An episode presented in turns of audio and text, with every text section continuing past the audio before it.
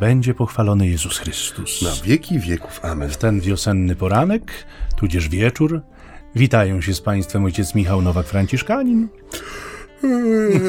i ojciec Maciej, baron werbista. Który właśnie się obudził dzisiaj po raz, po raz trzeci. trzeci. Drodzy Państwo, audycja między nami homiletami, czyli ćwierć tony z ambony. Miała wyglądać dzisiaj zupełnie inaczej, ale niestety. Znaczy, jeszcze nie wiemy do końca, jak będzie wyglądała, ale niewykluczone, że ta zapowiedziana już dawno e, audycja o naszych pasjach muzycznych, tudzież malarskich, może dzisiaj właśnie nastąpić. Zaproponujemy Państwu po prostu jakiś obraz, który trzeba będzie sobie wygooglować, potem puścimy muzykę i trzeba go będzie kontemplować, a potem się Państwo z nami podzielą swoimi wrażeniami. I to by było na tyle. Dzisiaj dziękuję za uwagę. Ojcze, dość chwili. Dość, dość. W każdym razie rzeczywiście dzień jest taki dość trudny ten przynajmniej, w którym nagrywamy, jeszcze do wiosny niby daleko, ale... no nie, tak, ta kalendarzowa już chyba jest. No nie, gdzie to tam? Już? Astronomiczna nie, przychodzi daj później. pan później. No mniejsza z tym. No, w każdym razie my jesteśmy dzisiaj z Państwem w piątą niedzielę Wielkiego Postu, to jest 29 marca, więc zakładam, że już jest pięknie, cieplutko, miło i sympatycznie. Mm, I rzecz jasna, rozpoczynamy od Słowa Bożego na ten dzień, bo po to się przede wszystkim z Państwem spotykamy, choć jest nam miło niewątpliwie gościć w Waszych domach. Natomiast cel, e, który sobie stawiamy, to przybliżyć Wam i sobie też nawzajem trochę to dzisiejsze słowo, które Kościół nam na piątą niedzielę Wielkiego Postu proponuje proponuje, a jest dość obszerne, więc ojciec Maciej już przystępuje do jego lektury. Słowa Ewangelii według świętego Jana. Był pewien chory, Łazarz z Betanii, ze wsi Marii i jej siostry Marty. Maria zaś była tą, która namaściła Pana olejkiem i włosami swoimi otarła jego nogi. Jej to brat Łazarz chorował. Siostry zatem posłały do niego wiadomość: Panie, oto choruje ten, którego ty kochasz. Jezus usłyszawszy to rzekł, choroba ta nie zmierza ku śmierci, ale ku chwale Bożej, aby dzięki niej Syn Boży został otoczony chwałą. A Jezus miłował Martę i jej siostrę i Łazarza. Gdy posłyszał o jego chorobie, pozostał przez dwa dni tam, gdzie przebywał. Dopiero potem powiedział do swoich uczniów: Chodźmy znów do Judei. Rzekli do niego uczniowie: Rabbi, dopiero co Żydzi usiłowali cię ukamienować, i znów tam idziesz? I Jezus im odpowiedział: Czyż dzień nie liczy dwunastu godzin? Jeśli ktoś chodzi za dnia, nie potyka się, ponieważ widzi światło tego świata. Jeżeli jednak ktoś chodzi w nocy, potknie się, ponieważ brak mu światła. To powiedział następnie, rzekł do nich: Łazarz, przyjaciel nasz, zasnął, lecz idę go obudzić. Uczniowie rzekli do niego: Panie, jeżeli zasnął, to wyzdrowieje. Jezus jednak mówił o jego śmierci, a im się wydawało, że mówi o zwyczajnym śnie. Wtedy Jezus powiedział im otwarcie: Łazarz umarł, ale raduje się, że mnie tam nie było ze względu na was, abyście uwierzyli, lecz chodźmy do niego. A Tomasz, zwany Didymos, rzekł do współuczniów: Chodźmy także i my, aby razem z nim umrzeć. Kiedy Jezus tam przybył, zastał Łazarza już od czterech dni spoczywającego w grobie, a Betania była oddalona od Jerozolimy około piętnastu stadiów. I wielu Żydów przybyło przedtem do Marty i Marii, aby je pocieszyć po utracie brata. Kiedy więc Marta dowiedziała się, że Jezus nadchodzi, wyszła mu na spotkanie.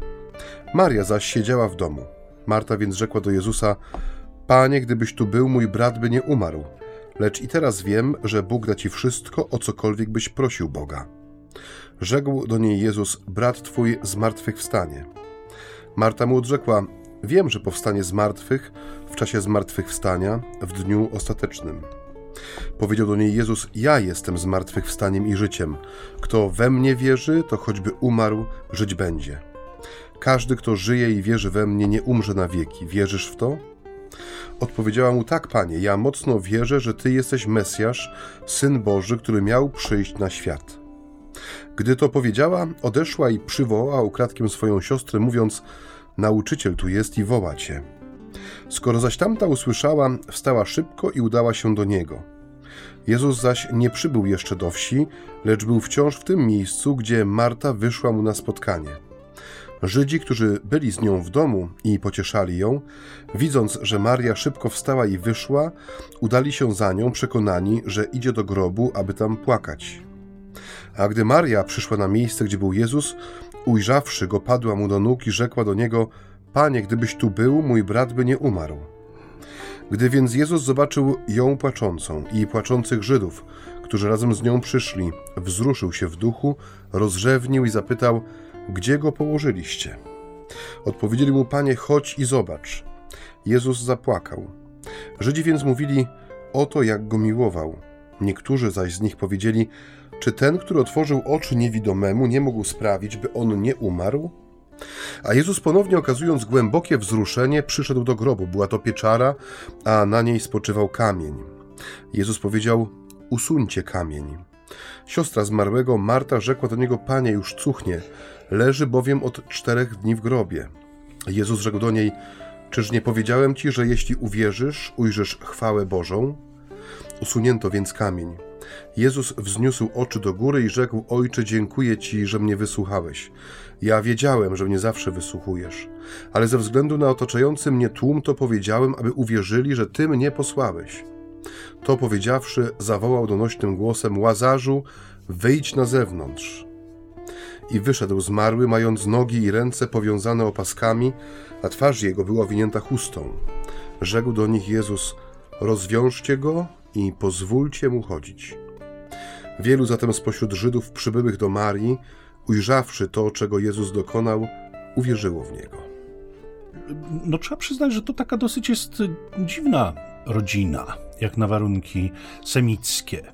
Nie, bo to y, rzeczywiście y, wiemy doskonale, że u Żydów małżeństwo i y, no, rodzenie dzieci, czyli przedłużanie rodu, a zarazem powiększanie liczby narodu wybranego, były celem no, istotnym, dosyć ważnym. Natomiast tu się okazuje, że mamy dwie siostry, które nie zawarły związku małżeńskiego z nikim i mamy brata, który również nie zawarł związku małżeńskiego z nikim, więc jak na warunki semickie trzeba stwierdzić, że to jest rodzina dosyć nietypowa.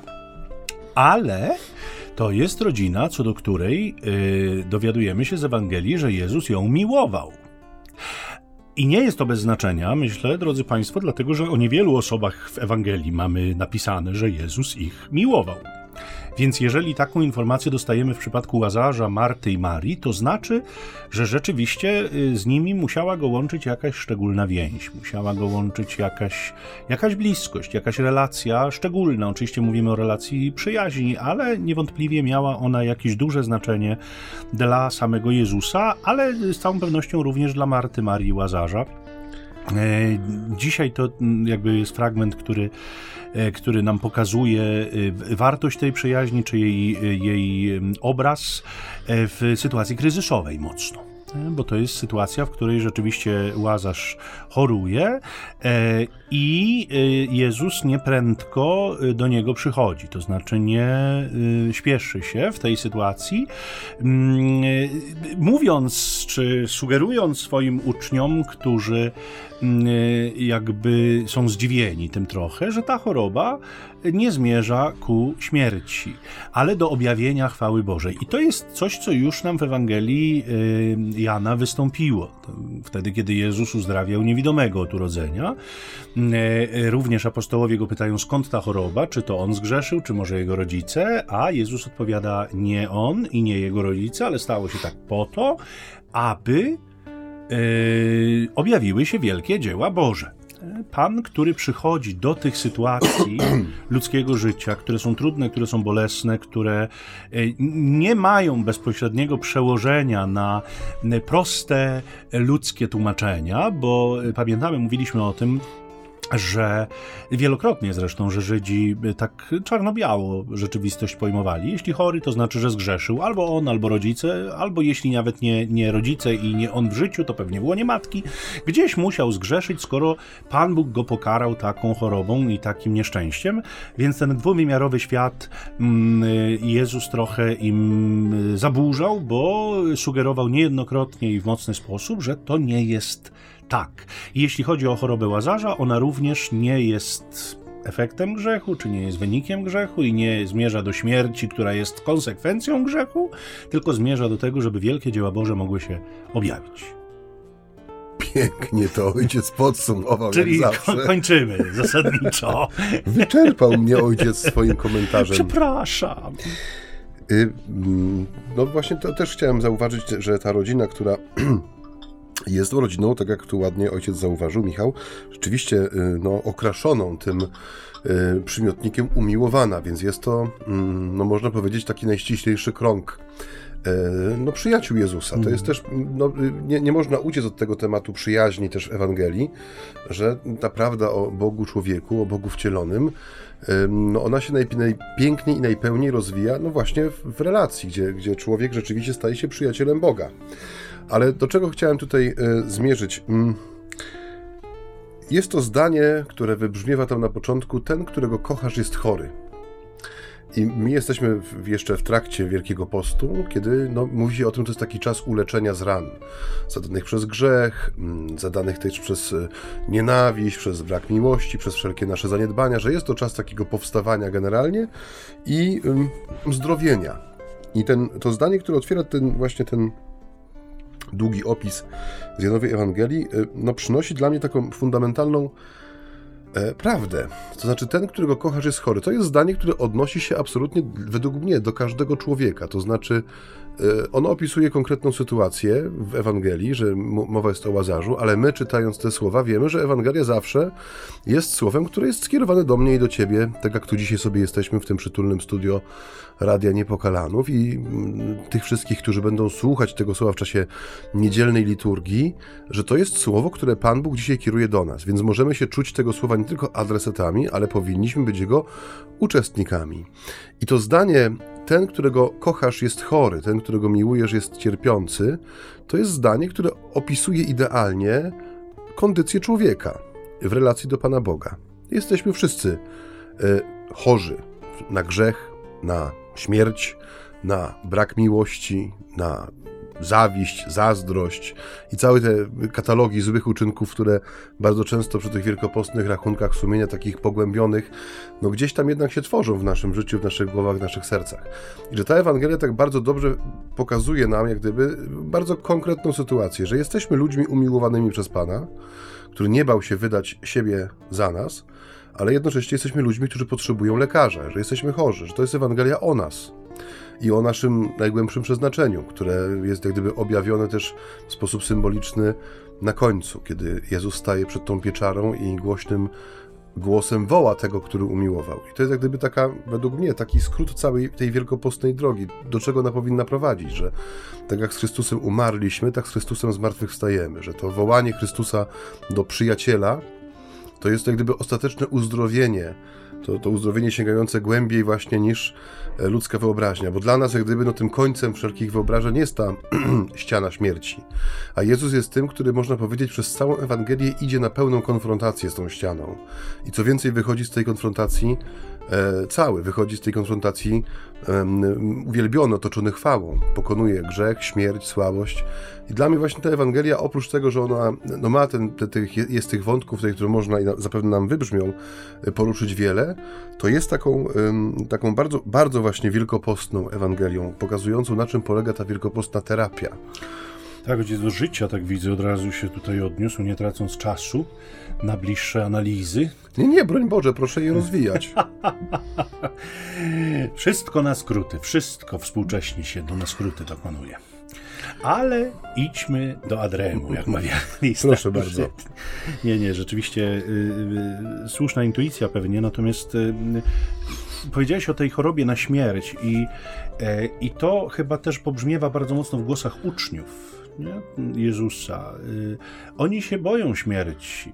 Oni, zresztą to jest taki lęk bardzo fundamentalny w życiu człowieka, nie? To myślę, że każdy w jakiejś mierze się jej boi. To znaczy, są tacy, którzy zapewniają, że absolutnie wcale i nigdy.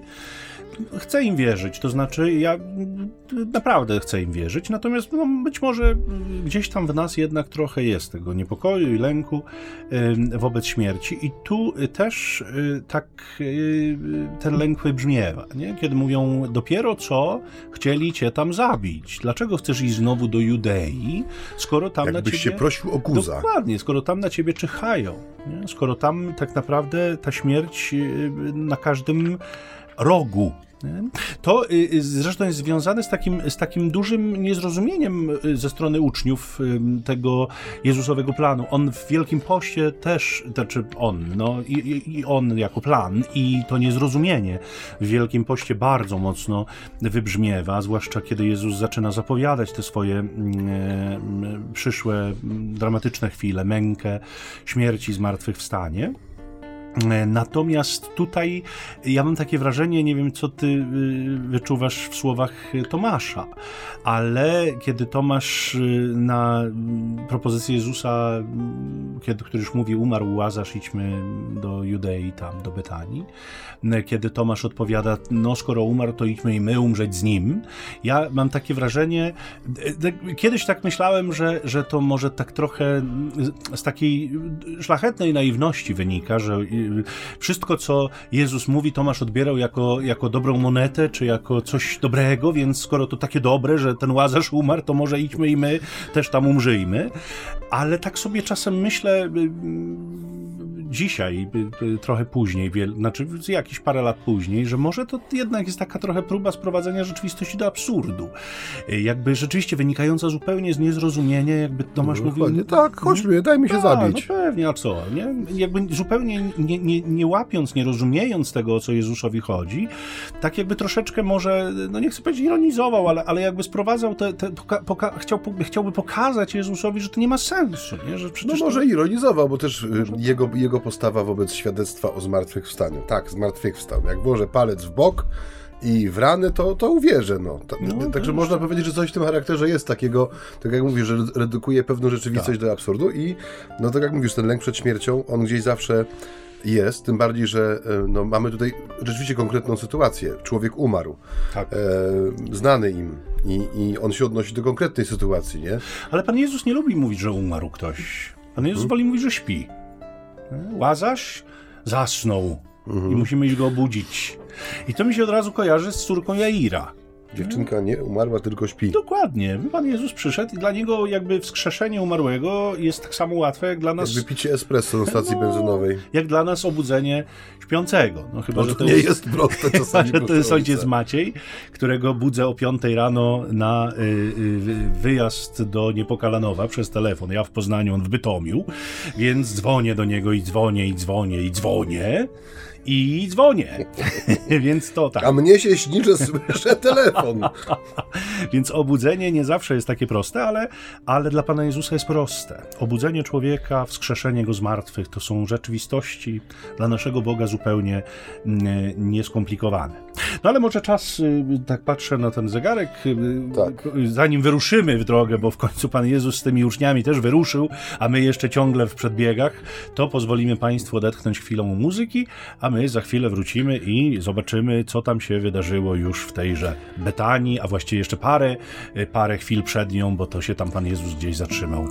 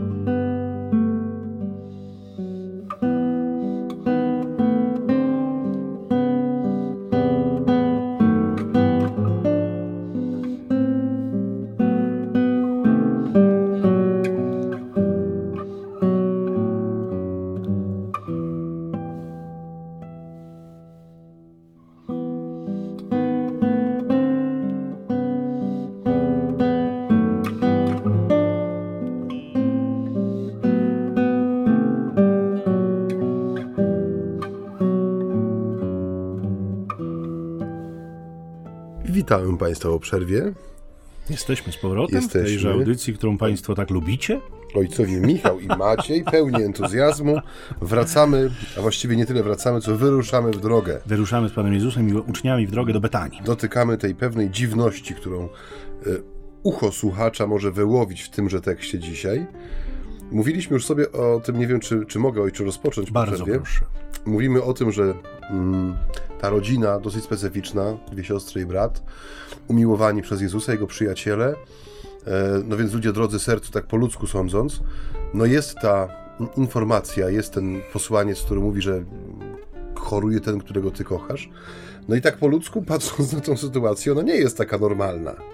Jezus pozostaje jeszcze dwa dni w miejscu, w którym przebywał z uczniami, zanim podejmuje się tej drogi do Betanii, e, do Judei, do miejsca, które no, dla uczniów kojarzy się chyba już tylko i wyłącznie z zagrożeniem życia, czy nawet z jego utratą. E, no i te dwa dni oczekiwania, plus to wyjaśnienie, czym jest ta choroba, tak jak już ojciec Michał raczył to zahaczyć w, pierwszej części swojej porannej katechezy, zaraz po odczytaniu słowa. No, nie wiem, mnie zawsze się to wydawało dziwne, kiedy byłem jeszcze małym ministrantem, kiedy stałem yy, i słuchałem tej Ewangelii yy, w kościele, zawsze się zastanawiałem, no po co czekać, skoro no, choruje ten, którego ty kochasz, E, Jezus jest przecież wrażliwym lekarzem, potrafi zareagować, wzruszyć się, rozrzewnić, dotknąć, uzdrowić. Czyli a... byłeś małym Żydem. No byłem. Bo Żydzi się tak bardzo zdziwili. Czy ten, który przywrócił wzrok niewidomemu, nie mógł sprawić, żeby on nie umarł? I te dwa dni czekania i trzeci dzień, w którym Jezus wyrusza w drogę. Czy to ojcu nie jawi się nieco symbolicznie? Tak. Tak? To pięknie, proszę. Piłeczka jest po ojca stronie. No, zakładam, że ojciec do czegoś prowadzi, więc, więc może ojciec doprowadzi, bo... No, trzeci dzień. Tak, trzeci, trzeci dzień. dzień to jest formuła biblijna, która się pojawia zawsze, kiedy dzieją się rzeczy ważne, mhm. nadzwyczajne. To częstokroć Pan przychodzi z interwencją dnia trzeciego właśnie. No i trzeci A, dzień po piątku jasna, to niedziela. Rzecz jasna, to oczywiście apogeum dnia trzeciego. Natomiast mieliśmy wyruszyć, więc już wyruszmy, już Pan Jezus blisko Betanii, Marta, jak zawsze, aktywniejsza od swojej siostry, więc wybiega mu na spotkanie i ubolewa, że go nie było że gdyby tu był, to mógłby uzdrowić Łazarza, e, mój brat by nie umarł. To, to jest zresztą piękna, piękna deklaracja. Ja, ona mnie zawsze bardzo głęboko e, dotyka. Panie, gdybyś tu był, mój brat e, by nie umarł. E, I tak naprawdę mówi dalej, nie, nie kończę tego w tym momencie, ale ja nadal wierzę, że Bóg udzieli ci wszystkiego, o co go poprosisz. To, I i to, to otwiera przed nami jakąś perspektywę zupełnie y, y, już y, takiej ponadnaturalnej wiary.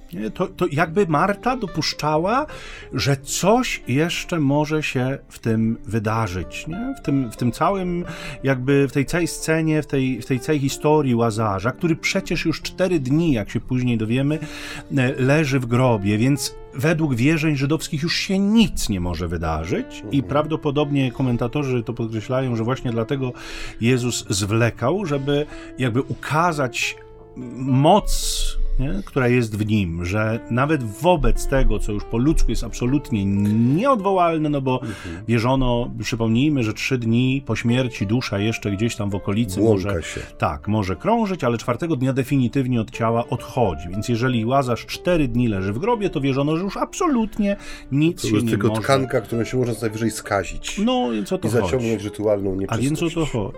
I y, y, Marta, która jakby otwiera taką perspektywę, y, wiary wobec tego kresu, który już wydaje się być zupełnie nieodwołalny, i Jezus wygłasza wtedy takie tajemnicze słowa o zmartwychwstaniu.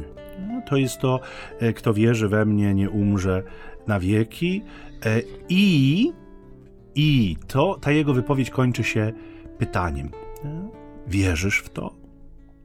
I to też mnie bardzo mocno w tym słowie dotknęło, jakoś tym razem chyba e, szczególnie, e, bo Jezus sugeruje, że no, zmartwychwstanie ono nie nastąpi kiedyś, dlatego że śmierć tak naprawdę w Bogu nie istnieje.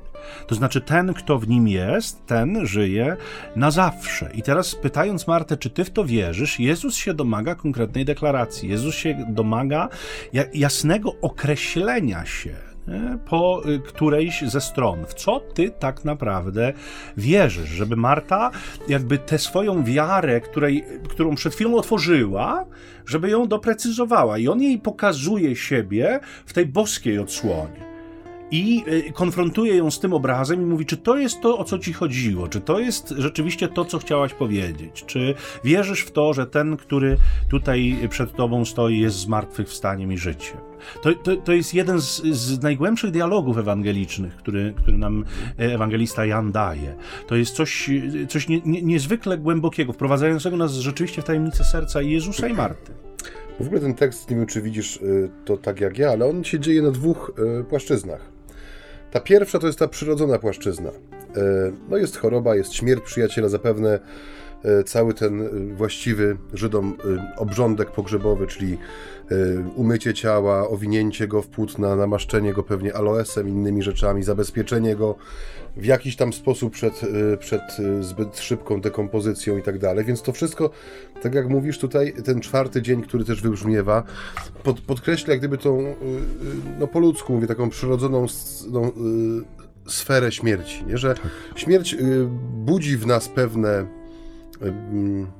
pewien taki łańcuch, łańcuch wydarzeń, nie? że zauważ, że tam, gdzie człowiek umiera, tam jest, nagle jest bardzo wielkie ożywienie. Nie? To jest też zawsze dla mnie taki paradoks. Że śmierć bardzo często budzi do życia. E, w naszym kontekście na przykład, no nie wiem, widzę, że jest karetka, że jest karawan, prawda, zapalają się światła w domu, bo ktoś umarł. Nie? Ludzie zaczynają biegać, zaczynają dzwonić, zaczynają przekazywać te informacje o czyimś odejściu, ale jednocześnie no jakaś tam konkretna społeczność nagle ożywa, bo trzeba jakby tą ostatnią posługę wypełnić. I ta Ewangelia nam przynosi obraz taki no pełny, że są Żydzi, jest teraz ta, te dwie siostry, które zostały same bez brata, są ci, którzy im towarzyszą, pomagają tam opłakiwać e, swego sąsiada czy przyjaciela. I to jest, tak jak mówię, no jest to bardzo potężny obraz dla mnie, w sensie takim, że e, Pan Jezus nie przyszedł usunąć śmierci w tym sensie, że tak jak widzimy, nie ma tam tego zrywu na, na wieść o tym, że Łazarz chory, to biegnijmy szybciutko, żeby przypadkiem coś złego się nie stało. On pozwala tej śmierci wybrzmieć, nie? I ona wybrzmiała w sposób taki bardzo pełny, tak jak mówię, rytualny wręcz. I jest ten, ten czwarty dzień, że już absolutnie nic się nie da zrobić, że to jest tylko i wyłącznie w tej chwili ryzyko nastąpienia na taki grup i na, na, na, zaciągnięcia tej rytualnej czystości. A druga warstwa to jest ta warstwa, która właściwie od, od pierwszego momentu jest tą warstwą, którą reżyseruje Jezus. Pokazuje, e, objawia jak gdyby też swoim uczniom, e, co tak, czego tak naprawdę będą świadkami, co tak naprawdę będzie się działo w tej chwili. Raz, że po raz kolejny, gdyby powraca nam ta definicja no, tej choroby, która nie jest karą za grzech, ale jak wszystkie inne, bo to też jest dla mnie takie, że tu nie chodzi, wydaje mi się, że nie chodzi tylko o cierpienie, czy tylko o chorobę, ale w ogóle o wszelkie okoliczności życia, że cokolwiek dzieje się w ludzkim życiu, to jest szansa, że będzie to nośnikiem objawienia się chwały Bożej. I często tak jest, że my mówiliśmy o tym w którejś z audycji w zeszłym roku, że no Pan Bóg jest y, Panem historii. Jezus jest Panem historii. Każdej. Ludzkiej, najbardziej pogmatwanej, najbardziej nieszczęśliwej, najbardziej nudnej, przy której można ziewać. I my często widząc z krótkiego dystansu, no wydajemy jakiś osąd, tak jak tutaj mówiłeś, nie? że tu już nic się nie da zrobić, albo to nie ma absolutnie żadnej wartości. Albo ta osoba, czy to zaangażowanie, czy ta relacja nie wnoszą absolutnie nic dobrego do, do, do mojego życia, czy w ogóle życia wspólnoty i skreślamy, wyrzucamy, odsuwamy.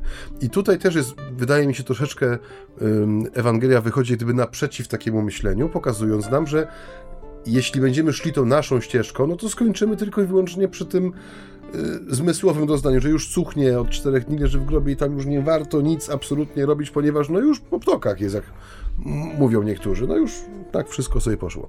I tu jak gdyby zderzamy się z tą drugą warstwą tej opowieści, tak jak mówisz, tym, e, dla mnie to jest taki odpowiednik tego dialogu przy studni. Tak, tak, też. E, bo on też jest, on rozpoczyna się od bardzo konkretnej, bardzo przyziemnej sytuacji, daj mi pić. Tutaj nie ma jak gdyby tej prośby o jedzenie czy o picie, ale jest prośba, czy jakiś taki drobny wyrzut z drugiej strony, gdybyś tu był. Tak, mówimy rzeczy... o Samarytance z czwartego tak. rozdziału Jana. Mhm. I ten dialog też zauważ, że on się wypiętrza, w sensie to tak jak mówisz, to jest, no, to jest potężny dialog, nie? Bo tu jest rzeczywiście e, Jezus staje przed kobietą, od której, no można powiedzieć, kategorycznie żąda, żeby ona przez swoje słowo, tak lub nie, potwierdziła to, z jednej strony to, w co wierzy, ale z drugiej strony, że, że ona wie, kto przed nią stoi. I to, to jest, jest no, no, niezwykłe, nie? Bo mówię, dwie, dwa porządki, które się spotykają w tym konkretnym miejscu i czasie, w okolicznościach śmierci Łazarza Przyjaciela, ale objawiają zupełnie przekraczającą jak gdyby tę sytuację rzeczywistość. I to jest bardzo ciekawe, że Marta to wyznanie wiary składa. I ona rzeczywiście, to, to są znowu jedne z najgłębszych słów, najgłębszych deklaracji na kartach Pisma Świętego. Ona rzeczywiście mówi, ty jesteś Mesjasz. Ja wierzę rzeczywiście, że ty jesteś Mesjasz, ten, na którego czekamy, ten, który miał przyjść. I to jest... E, e, myślę sobie taka, dzisiaj tak, kiedy myślałem jakby po raz kolejny o tej Ewangelii, to przyszło mi do głowy, że to jest e, niezwykle dobra nowina dla wielu, dlatego, że Marta odkrywa Mesjasza w Jezusie, a jak wiemy, jest odmalowywana na kartach Ewangelii jako kobieta nadaktywna. Jako kobieta, która ciągle coś robi, ciągle jest zabiegana, ciągle jakby nie ma czasu na to, żeby usiąść, tak jak Maria, jej siostra, no powiedzielibyśmy takie trochę przeciwieństwo Marty, choć to chyba zbyt duże słowo.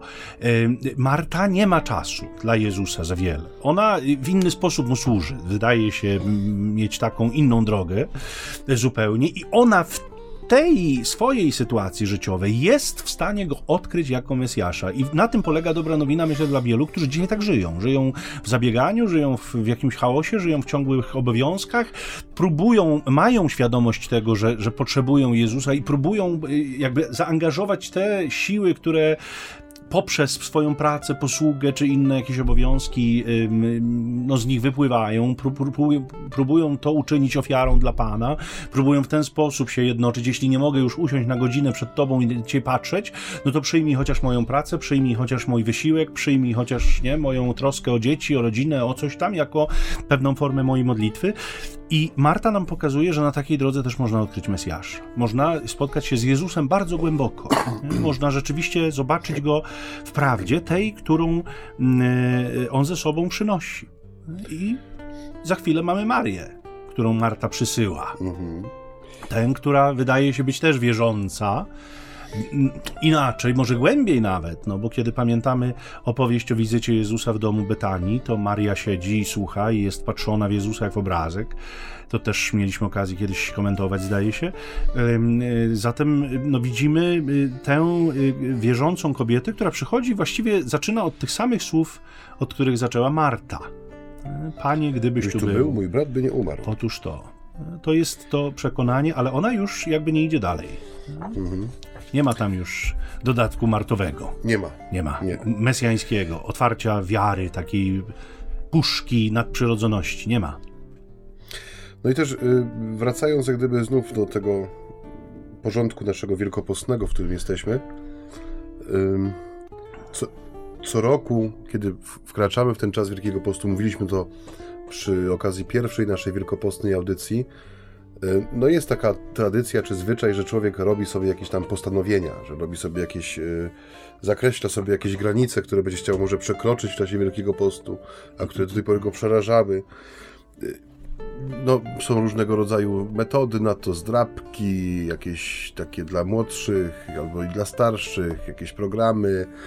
Mm, wydaje mi się czasami, że my trochę idziemy y, jako wspólnota kościoła, owszem, musimy, chcemy uatrakcyjnić sobie ten przekaz, y, post, no co, co jest atrakcyjnego w Wielkim Poście? No, fioletowy kolor, smutne śpiewy, e, smutne nabożeństwa, które no, mają takie płaczliwe melodie i, i droga krzyżowa jeszcze, która przypomina nam o cierpieniu Pana Jezusa i o tym, jak, jak, jak wiele ważył mój grzech w belce krzyża i no i to wszystko jest, no jest, jest to częścią naszej tradycji oczywiście i częścią sposobu przeżywania tego Wielkiego Postu, ale mm, tak jak mówię, no tutaj ja, ja, tak, ja, ja tak dotykam tego tekstu i kiedy go czytam, tutaj wybucha w, ten, y, w tę piątą niedzielę Wielkiego Postu taki potężny gejzer, y, no nie, nie chcę powiedzieć, że radości, ale to jest y, no, tak jak mówię, w tym, w, tym, w tym tekście konkretyzuje się coś, co przerasta jak gdyby tą sytuację żałoby, smutku, te, tego też, że ten tekst tak bardzo symbolicznie, ale odnosi się też i do zmartwychwstania Jezusa, i do naszego w nim udziału. E, I też jest przypomnienie tego gestu proroczego otarcia stóp Jezusa włosami i na, wcześniej namaszczenia ich. Co jest, to, jest to gest y, nie tylko właściwy dla króla, ale też jest to gest pogrzebowy, więc jak gdyby tu jest też odwołanie do męki Jezusa. I że to jest ten moment, w którym my, no tak jak mówię, piąta niedziela Wielkiego Postu to już jest taki czas, kiedy przełamaliśmy połowę i już czekamy już bliżej jak dalej jest tego świętowania. I to jest, wydaje mi się, dobry czas, żeby te pytania, które dzisiaj y, padają w tym tekście, też uczynić jak gdyby takimi swoimi pytaniami, żeby zobaczyć, co myśmy z tym czasem w tym roku zrobili. Czy my w tym Wielkim Poście, czy udało nam się w jakimkolwiek miejscu chociaż odrobinę wzrosnąć, poszerzyć się, przyjąć tą perspektywę, którą dzisiaj przynosi Jezus, e, którą też wyraża poprzez to pytanie, które e, stawia, czy wierzysz w to, czy to jest, czy to jest twoja wiara, czy ty z, tym, z takim nastawieniem przeżywasz ten czas Wielkiego Postu i z takim nastawieniem wyglądasz świąt paschalnych. Tak, to y, jeszcze o wierze chciałbym, żebyśmy za chwilę jeszcze pogadali chwilę, ale, ale y, ojcze, y, mówiliśmy o Marcie, która otwiera taką perspektywę wiary nadprzyrodzonej, wypowiada takie słowa, których no, nie spodziewalibyśmy się w tym kontekście, kontekście zamkniętym, bo przypieczętowany kamieniem po czterech dniach. A co ma Maria, co dodaje do swojego wyznania, gdybyś tu był, mój brat by nie umarł. Bo nie ma tego wyznania przed chwilą, bo to zaznaczyliśmy, że mhm. ona nie idzie w tę nadprzyrodzoność. Nie. Ale idzie. Nie wiem, do czego idzie, zmierza, przepraszam. A, zmierzam do tego, co idzie Maria, a tam w Ewangelii jest. Ojciec musi mnie trochę bardziej odprowadzić. Ojciec dobrze wie, jakie ciepło, są, ciepło. jaki jest dzisiaj biometr. Zimno, zimno. on nie jest korzystny. Proszę bez takich szarat tutaj. Maria płacze. A że we łzy idzie. Maria płacze, idzie we łzy i, yy, i te łzy są też to w najprostszych rzeczach najczęściej właśnie jest nam naj, -hmm. najtrudniej. Yy, natomiast Maria płacze i płaczą Żydzi i z nimi wraz płacze Jezus, wzrusza się głęboko i y, pyta, gdzie jest Łazarz, każą, y, każe się prowadzić do tego miejsca. I tamta scena y, w której Jezus każe odsunąć kamień, i ta Marta, wierząca, w taki nadprzyrodzony sposób wierząca, zdaje się tracić tę wiarę. Ta wiara okazuje się być falująca, bo przed chwilą jeszcze mówiła, ty jesteś Mesjasz, ten, na którego czekaliśmy. Tak, ale nie stała przed grobem własnego brata. O, momencie, pięknie to ojciec spuentował, dokładnie. A teraz stanęła, znów zobaczyła ten kamień zasunięty, znów sobie przypomniała, że to minęły cztery dni i mówi, panie, już cuchnie. Tam się już nic nie Wiara wiarą, ale bądźmy realistami. O, ho, ho, ho, ho. Dokładnie, a Jezus nadal tę ich wiarę formuje. Zobaczcie, że on się nie zniechęca. Nie? On się nie zniechęca i on się nie złości, on nie tupie nóżkami, on ich nie, nie, nie potrząsa nimi na zasadzie, no przecież wam mówiłem, przecież przed chwilą jeszcze inaczej gadałaś, no weź się kobieto ogarnij, nie? To nie, nie, nie, nie, nic z tych rzeczy z dużą dozą cierpliwości formuje tę wiarę, mówiąc, czy nie powiedziałem ci? Że jeżeli uwierzysz, to ujrzysz. To jest, myślę, że to jest taka, taka, takie przesłanie, które powinniśmy sobie naprawdę bardzo mocno wziąć do serca. Jeżeli uwierzysz, to ujrzysz chwałę Bożą. Nie? I rzeczywiście natychmiast pozwala jej tę chwałę, przepraszam, tę chwałę Bożą zobaczyć, mówiąc y, do swojego ojca, najpierw zwracając się ku niemu, błogosławiąc go za wysłuchanie tej jego prośby, nie? bo ty mnie zawsze wysłuchujesz. I, e, I to jest e, znowu, wiecie, kiedy tak e, myślałem o tej Ewangelii po raz przecież kolejny, bo to my ciągle wracamy do tych samych fragmentów, to jest ta pedagogia Boża, które, które, które, jakby, która nam otwiera te fragmenty w zupełnie nowy sposób. Bo jeżeli Jezusa Ojciec zawsze wysłuchuje, to czy z nami jest inaczej? Jeżeli Jezus nam mówi także w Ewangelii Świętego Jana, że będziemy te same znaki czynić, które On czyni, a nawet większe znaki od Niego uczynimy, bo On idzie do Ojca. Jeżeli Marek nam cytuje w zakończeniu swojej Ewangelii, że będą znaki czynione przez wierzących, to w czym jest problem? Czy Pan zapomniał, co powiedział? Czy myśmy zapomnieli uwierzyć? Czy myśmy jakby e, nie do końca pojęli, nie do końca zrozumieli, czym ta nasza wiara ma być?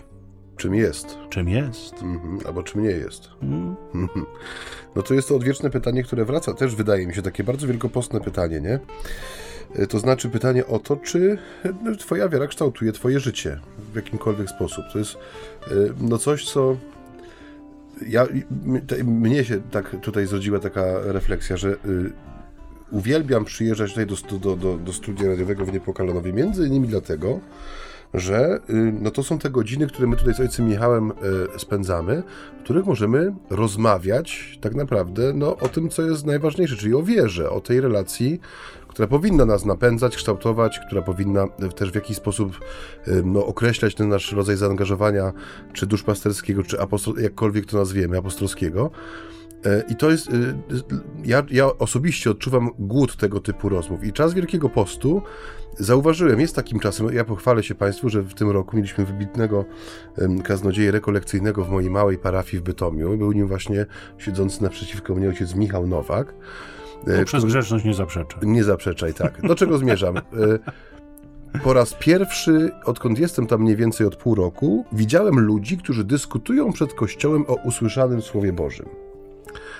E, I było to coś, no kiedyś się mówiło, prawda, że w Halcedonie przekupki e, ogarniały kwestie teologiczne nad koszami jaj, prawda, bo to był, tak była przesiąknięta atmosfera tym duchem religijnym, duchem, e, duchem debat, sporów dogmatycznych.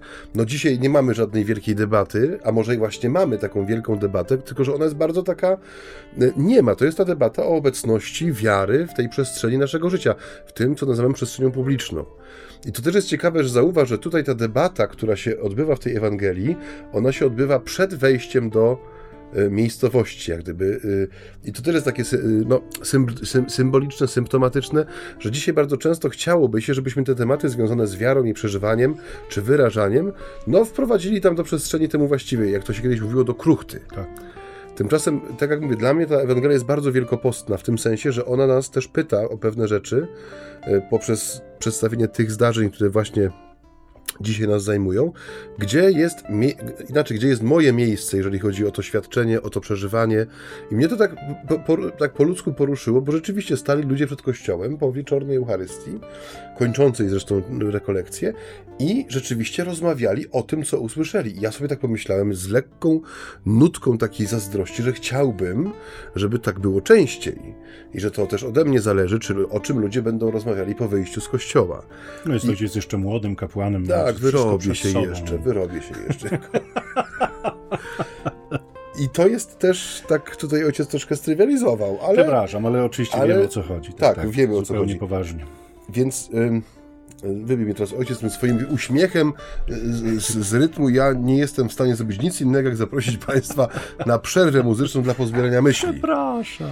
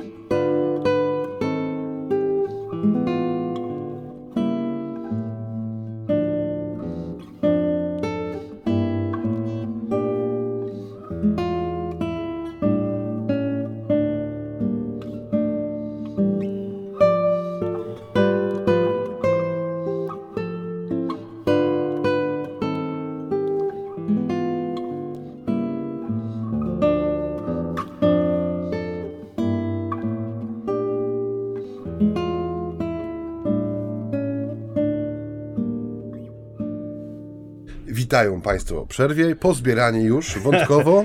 Ojciec Maciej, zwłaszcza pozbierany baron. I ojciec nigdy nie rozsypujący się Michał. On nie ma co zbierać po prostu. To prawda, nie ma co zbierać. Ojciec będzie kon kontynuował. Nie, ojciec już może podchodzić do lądowania. Ja y, zupełnie szczerze y, y, bardzo mocno odczytałem ten fragment również w kontekście wiary. I tak sobie y, y, pomyślałem, że zauważcie Państwo, że część Żydów oczywiście uwierzyła na ten znak. Zresztą ten znak jest y, bardzo wyrazisty, oczywiście sam w sobie, ale Jezus jakby chcąc podkreślić jego znaczenie, jego, jego prawdziwość, wywołując tego łazarza z grobu, mówi rozwiążcie go, pozwólcie mu chodzić, nie? udowodnijcie, jakby niech, niech, niech wszyscy zobaczą, że to nie jest zombie, że to nie jest jakiś, nie wiem, chwilowy chwilowe przywrócenie do życia, jak w y, historii o Frankensteinie, nie? Dajemy taki błysk z nieba i energii trochę i człowiek wstaje, ale właściwie jest umarły, tylko coś tam mięśnie mu y, funkcjonują. Nie, pokażcie, że to jest człowiek żyjący, że to jest człowiek, który, który wrócił do życia, że ja, jako ten, który przychodzi w mocy Bożej, jako Mesjasz, mam zdolność, moc poruszania się przez bramę śmierci w tę i w tamtą stronę, że jestem swobodny, że ja nad tym panuję. Nie? Więc to jakby niesłychanie mocno musi oddziaływać na widzów, ale, ale znowu to jeszcze nam wybrzmi przy następnych Ewangeliach, gdzieś pamiętam, taka myśl mi wraca, że to nie gwarantuje wiary. Zauważcie, że to, co oni widzą, nie gwarantuje wiary. Część Żydów uwierzyła, a część poszła i doniosła faryzeuszom o tym, co się stało. Nie? Jako pewien znowu zarzut, jako pewien, mhm. pewien problem, który stworzył Jezus. To jakby zupełnie, zupełnie inne oddziaływanie jednego cudu na, na e, różnych e, widzów i e, słuchaczy. Ale dla wielu staje się to rzeczywiście jakimś dodatkowym źródłem wiary albo przełomowym źródłem wiary, że oni rzeczywiście uwierzyli w niego. Ale e, tak jak powiedziałem, odczytuję te, te Ewangelie w kategorii wiary i mówiłem przed chwilą o tym, że, że że to być może nasze niezrozumienie albo takie nie do końca wejście w ten temat wiary jest związane z tym, że te znaki, cuda, te obietnice Boże, obietnice Boże, one się nie mogą do końca zrealizować w nas, bo, bo brakuje nam tego przekonania, że to my możemy, że to, że to przez nasze ręce się może dokonać. Może ktoś tam, gdzieś tam, owszem, kiedyś, ale, ale, ale my, y, y, ta nasza niegodność, którą często tak podkreślamy, że przecież ja nie, że to niemożliwe z jednej strony, ale z drugiej strony myślę sobie, że jest jeszcze jeden problem, mianowicie taka wiara, która się wiąże z takim pójściem na całość, czyli z takim umożliwieniem, udostępnieniem mojego życia Bogu, żeby on mógł przez nie działać tak, jak on chce, również w perspektywie znaków i cudów, które będą potwierdzały to, w co wierzę, ono zwraca na mnie uwagę nie może się ukryć miasto położone na górze. Oj, nie może. I y, myślę sobie, że wielu z nas woli wieść żywot cichy i spokojny. I spokojny nie, żeby nie, nie, nikt nie, nie, nie szarpał, nie, bo jeszcze mówię, cuda, znaki, no to może jeszcze będą przy, przychodzić, może będą chcieli coś I ode po mnie. Po 15. Po 15, jak ja już mam fajrant, jak ja bym chciał to Teleexpress obejrzeć i ziemniaki odgrzać, a tu przyjdą, żeby ich uzdrawiać, żeby ich wskrzeszać, żeby ich leczyć, żeby... Tak oczywiście, rzeczywiście trywializujemy nieco, ale, ale być może w tym jest problem, nie? że my sobie zdajemy sprawę, że gdyby tak naprawdę przylgnąć do Pana, to to by nas kosztowało nie w tym sensie, że, e, że my byśmy musieli, nie wiem, coś e, tutaj przeorientować sami, że nasze życie samo z siebie by się nagle zupełnie przeorientowało, inni by zadbali o to, żeby ono się przeorientowało. W takim sensie, że nagle stracilibyśmy pełną kontrolę, przynajmniej to, co wydaje nam się być pełną kontrolą nad naszym życiem i nad naszą codziennością, że ja mam swój schedule, czyli ten mój plan dnia, ten mój rytm, te moje kalendarze, to wszystko jest przewidywalne, ja wiem co będzie, ja wiem jak to się będzie działo. Natomiast taka wiara, o której dzisiaj Jezus nam mówi, to jest wiara, która burzy wszystko, która wprowadza nas w rzeczywistość zupełnie nieprzewidywalną. To jest rzeczywistość burzy na jeziorze, w której mamy przed oczami tylko Jezusa i to On decyduje, co się dzieje. Mówi, wyjdź na tę wodę, to wyłażę i idę po tej wodzie. E, I e, ci ludzie, którzy do mnie przychodzą i czegoś ode mnie chcą, to są ludzie, którym ja służę nie sobą, ale Bogiem, tym, w którego wierzę i tym, który wyposaża mnie w tę moc. możemy dać, tylko te nasze Nic. brudne ręce. Dokładnie, dokładnie. I to, y, drodzy Państwo, oczywiście nie dotyczy, nie dotyczy tylko nas, prezbiterów, kapłanów w kościele, ale dotyczy nas wszystkich, ludzi wierzących. Nie? Więc myślę sobie, że y, te obawy warto by było y, odłożyć na półkę, żeby właśnie nie rzucać się w oczy, że to taki, ja taki Po szary cichutku. chrześcijanin, tak, Po mogę. cichutku będziemy już No. odkładać na półeczkę także naszą audycję, No proszę jo, już, a ja tu się dopiero tak Tak. naprawdę rozkręciłem. Ja zauważyłem. Ja, Kofeina zaczęła krążyć. Możliwe. Radiowa. możliwe. I tutaj No dobrze, no skoro trzeba i skoro ojciec mówi, że już nie mogę więcej nic powiedzieć, to jeszcze zabiorę ze sobą w takim wypadku mm, tę treść, którą tutaj jeszcze chciałem wyrazić i już pójdę sobie. Nie, nie, ojciec nie idzie nigdzie, ale Nie? powoli musimy się pożegnać. No dobrze, no to się pożegnamy. Może zanim się pożegnamy, to ojciec przypomni, że można się z nami skontaktować. Można i to się nawet zdarza, że niektórzy z Państwa e, robią nam tę przyjemność, bo to jest rzeczywiście dla nas duża radość, kiedy się dowiadujemy, że nas słuchacie gdzieś w różnych miejscach. My ich tak Na tutaj... przykład e, w Dundee. E, Na przykład. Nie, nie podajemy ich tutaj wszystkich, one są często e, takie e, bliskie nam. Tu Żyrardów się odzywa, Łódź, Zgierz, e, a są Dundee. czasem właśnie odległe bardzo. M, Są takie miejsca, gdzie słucha się nas przez internet. Bardzo się cieszymy z tego wszystkiego i e, oczywiście zapraszamy do kontaktu. Ten numer telefonu grzecznościowy, którym się posługujemy, to jest numer 785 777 100. To jest numer SMS-owy. Gdyby ktoś chciał napisać coś, mm, to jak najbardziej jest to mile widziane. Zwłaszcza, tak jak powiadam, cieszymy się, kiedy dostajemy taki sygnał, że tam również gdzieś w świecie, czy w Polsce słuchamy, mm, czy to przez internet, czy to przez nośniki inne, jakie tam radiowe, y, gdzieś może w pobliżu Niepokalanowa. Jeszcze raz przypomnę, 785 777 100 to jest numer telefonu, a ojciec Maciej zawiaduje sferą internetową. Tak, tam jest taka grupa na popularnym niebieskim portalu społecznościowym, która dokładnie nazywa się tak samo jak nasza audycja, czyli między nami homiletami, czyli ćwierć tony z ambony, myślnik, audycja. Tam ta grupa systematycznie, choć nie lawinowo rośnie. Pojawiają się też czasami miłe komentarze, też kilka sugestii. Także zapraszamy do kontaktu tą drogą także.